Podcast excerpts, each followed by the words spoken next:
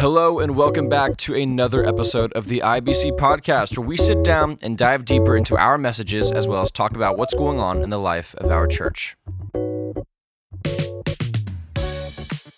Welcome back to the IBC podcast. My name is Jared Landreth. I'm the creative arts and worship minister here at IBC, and we are so excited uh, to have the one and only Scott Schooler in the building with us. pretty exciting, this morning.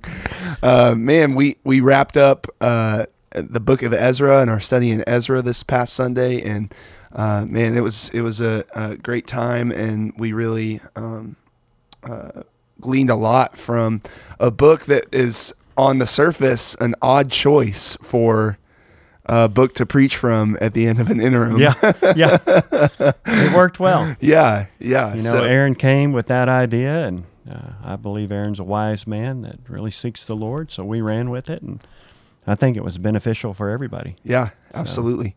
Well, Scott, um, we uh, we were reminiscing on mission trips of past uh, recently, and uh, you guys just got back from your uh, construction men's construction trip, and uh, I'm curious what are what are your top three tools? The That- top three.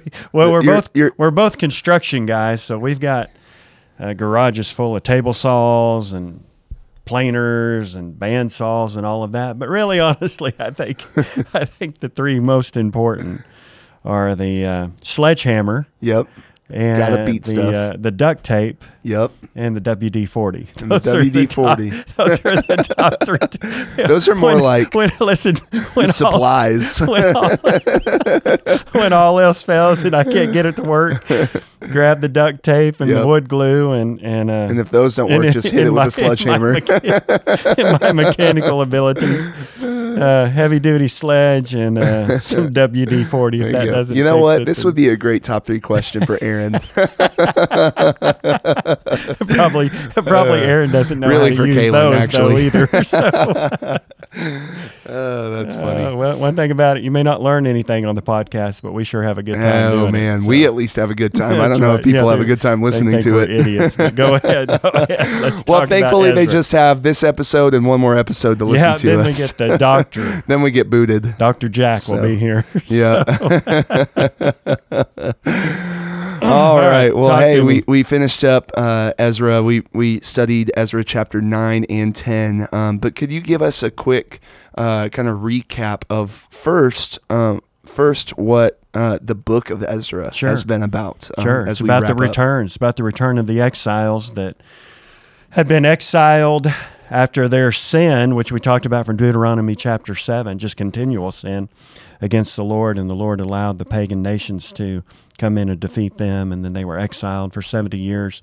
They lived in exile until the Persian kings, excuse me, uh, under the leadership of the Lord, allowed that remnant to come back. So just a small remnant. We talked about that yesterday too. That of the possible millions that had been exiled out, only fifty thousand came back or around that, Mm-hmm. and um, they came back for the purpose of reestablishing proper worship Yeah. And coming back to the promised land. So they they return, they rebuild the altar. Uh, proper worship and the sacrificial system is beginning to be reinstated. Of course, you need the uh, the temple for all of that, and they go through the process of that, and then on in Nehemiah rebuilding the walls. But it's just about the return of the people, and Yeah. really, it's all about God's grace because they were not deserving Right. uh, of God's grace, but yet God kept His promise, Mm-hmm. brought that remnant back. What we talked about yesterday in closing out Ezra chapter nine and ten was the fact that just in a in a matter of a few years, uh, a number of the people and really a number of the prominent leaders Mm-hmm. had fallen back into the same sin that had cost them to be exiled in the first place. That Yeah. marrying of foreign wives, and and it wasn't so much that they had married foreign wives. It was because God told them not to, but God told them not to because He knew that they would bring their those foreign wives gods and their worship, their pagan worship, Yeah. into their worship of Yahweh, and that would cause, um, well, it would anger the Lord, and it would cause them to not honestly and truly worship God. Yeah. So that was the deal, and it's really fascinating. As I shared yesterday, we look at our lives and the sins that we struggle with, all of us as Christians, and we fall into these sins, and God, through His discipline, draws us back. Right. And we honestly and earnestly repent of that sin. And the initial thought is, I'm never going back to that. Right. But yeah, how often do we find ourselves falling back into that same besetting sin? I like that term, besetting sin, Yeah. because it sets us back. And the thing that that just astounds me from reading uh, God's promises, like I was reading in Exodus chapter 23. And God talks about after He's led them out of bondage in Egypt and He's taking them to the promised land, all these things that He promises to do for them. And He even alluded to it in what we read yesterday that it, it said, There's these seven nations that are mightier than you mm-hmm. and I will fight your battles, and you will be victorious, and I will be your God, and I will provide for all your needs. And all these things that only God can do in their lives and in our lives if we'll just be obedient, if we'll mm-hmm. just trust Him. And it seems so simple, but yet we're as stubborn as they are in that we think we know better or we just don't care. Let's just be honest. A lot of times with our sins, we don't care. We know what's coming, but we just don't care. Right. So I'm going to do this and I'm going to kick you off the throne, God, and I'm going to do whatever I want. And it breaks the heart of God. It affects our witness and our ministry in the church.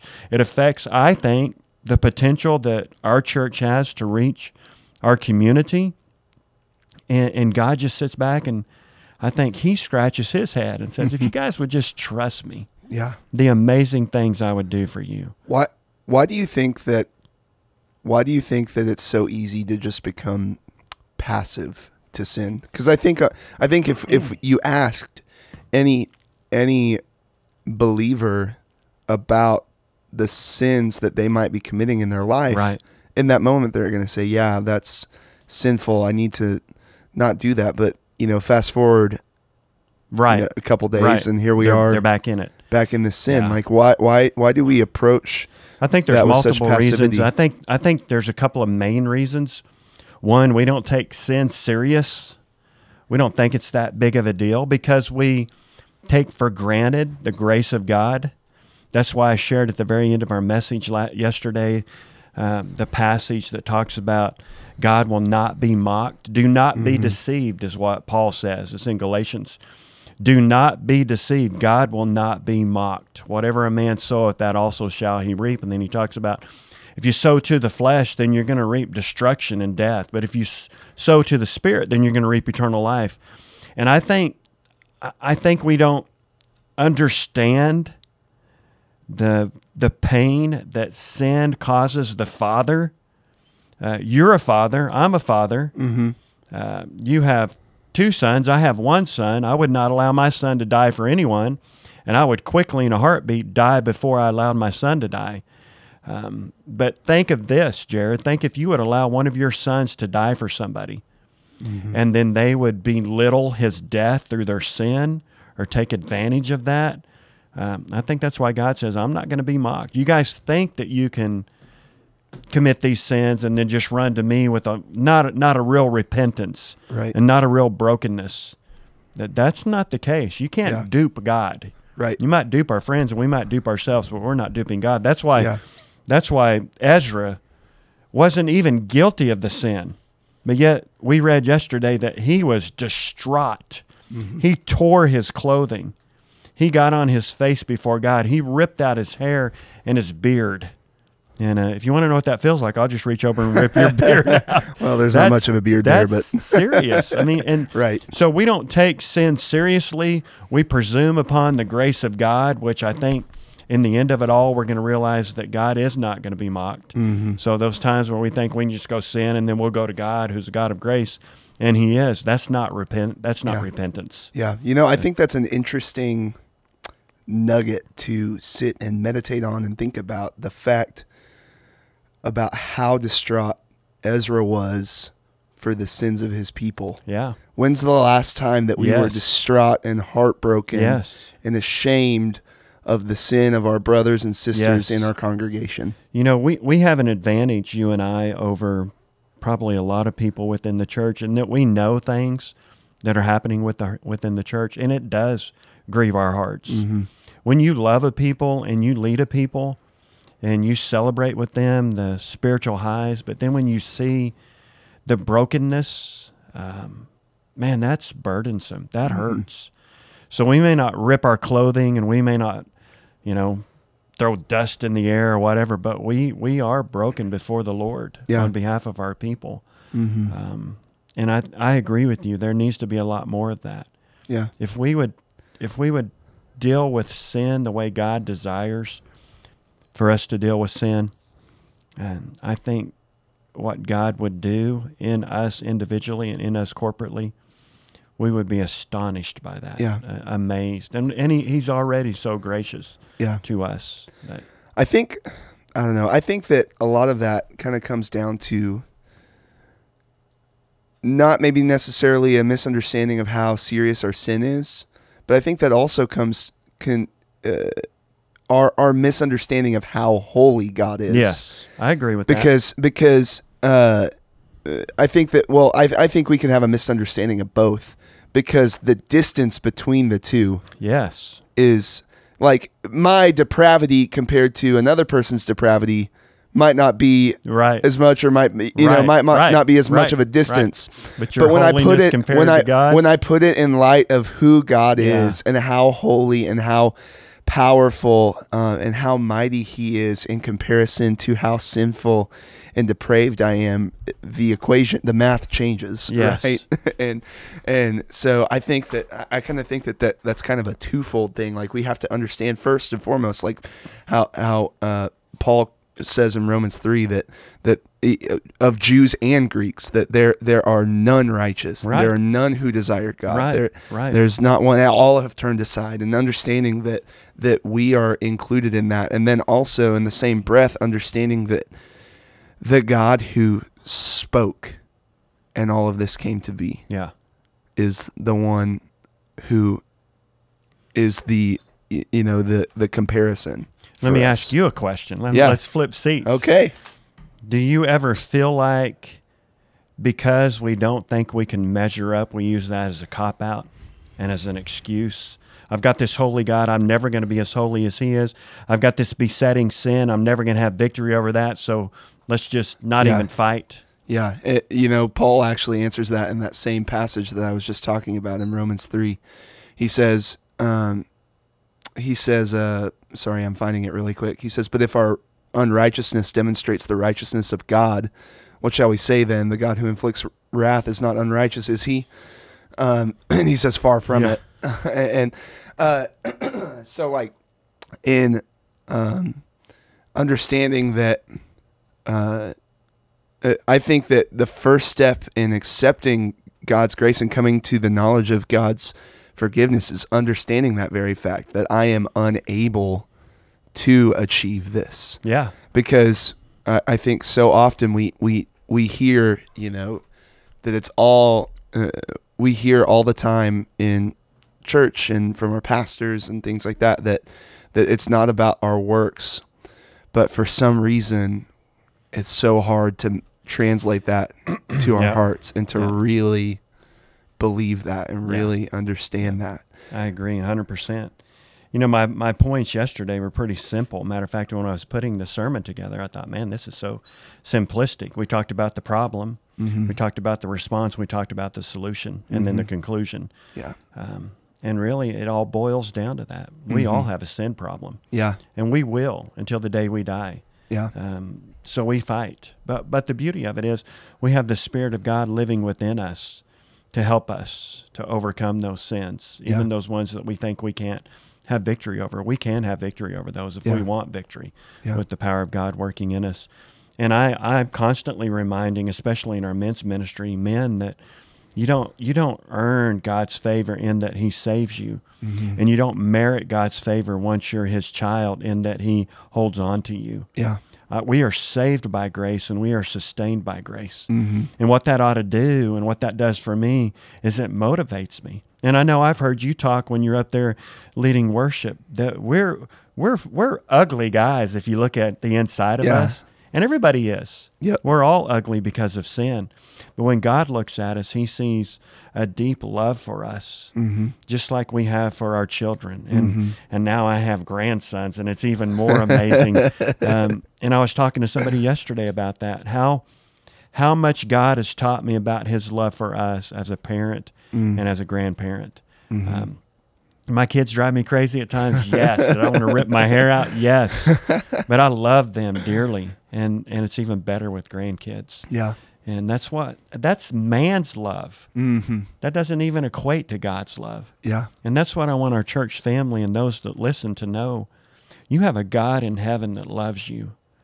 And you don't have to fix yourself. God is in the business of fixing. He just asks you to do what Ezra did and the people did. Just fall on your face in humble repentance and come to Him and let Him do what He can do. Stop trying to fix yourself and let God do that. He's in the business of fixing broken people. Yeah. So. That's great. Well, Scott, if you had two more minutes um, in your sermon on Sunday morning, how would you have spent them? You know what? I had a whole point about consequences. And I hadn't seen the end of the video. Mm-hmm. And as, as I was watching the end of the video, I thought, oh, of all the things to cut out of my sermon, I cut the consequences out. Um, because we have this thought that I'm going to go to God in my brokenness and real repentance, and God's going to forgive me, and He is, but He's also going to wipe away the consequences, and He's not. Sometimes He does. Sometimes the consequences aren't as and to be clear, we're talking about earthly present yes, yes, yes, yes. I'm not talking about Yes. eternal consequences. Yes, Yes, yes. yes, Very, very good point. Yeah. No, Bible says there's no condemnation for those that are in Christ Jesus. Right. So my sin now, even as a Christian, I will not be held accountable that for that for all of eternity. But my sin now in this earthly body, Yeah.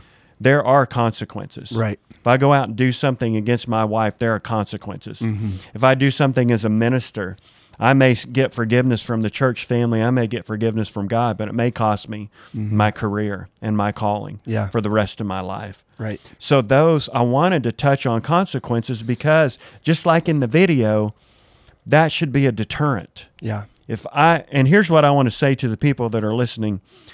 We're really good at playing these things out in our mind. Well, why don't you play them out to the end? Don't just play it out to the point where it's it's the fun part of sin. Play it all the way out and see what it might cost you. Yeah. And then ask yourself, am I willing to pay that price Right. for that sin? Right. And that's a good deterrent. Yeah. So that there's some other stuff that I, I wanted to really land on the end of chapter 10 Right. where he outlines the guys and I talked about this because you look at it and you think, my goodness, the whole nation fell in that sin. Not the case. Mm-hmm. It was a small remnant of the remnant Right. that fell into that sin, but it impacted the entire group. And that's what I was trying to drive home yesterday. That's why I made the statement to the church family. You know what? If you don't care about yourself and your sin, at least care about the rest of this family and how your sin impacts them. Care enough about others to stop the sin and the nonsense. Yeah. So anyway, Yeah. That's great. going to get me preaching. So we better, we better stop. Yeah, well, th- well, thanks again, Scott, for uh, coming on this morning, and uh, uh, thank you so much for. I know you got one more sermon left still, but thank you so much for your uh, time and leadership and effort and energy in this in, in this interim time. Um, you've been an incredible leader for our church. Well, and thank you. I It's know been fun. Let me say to the church family, thank you for always supporting your staff. You got a great staff, and uh, we're excited about Jeff coming. I'm excited about Jeff coming. Yeah. I'm ready to say, Pastor, here it is. But I have very much confidence that he's going to do a, an incredible job. Yeah, So absolutely. we are blessed. Absolutely. So thank you, brother. Appreciate you as well. Yeah. So- Well, we've got lots of things going on here at Immanuel. We, first off, we would love for you to join us in fellowship on Sunday mornings as we gather to worship our Lord uh, corporately at 8.30, 9.45, and 11 a.m. on Sunday mornings. We all, You also can tune into our live stream at those times at ibcshawnee.org slash TV. While you're there, you can click on the events page and see all of the great things that we have going on here at IBC. And uh, we, we would love for you to join us and, and come out and be a part of this community of believers. So thanks for tuning in, and we'll see you next time.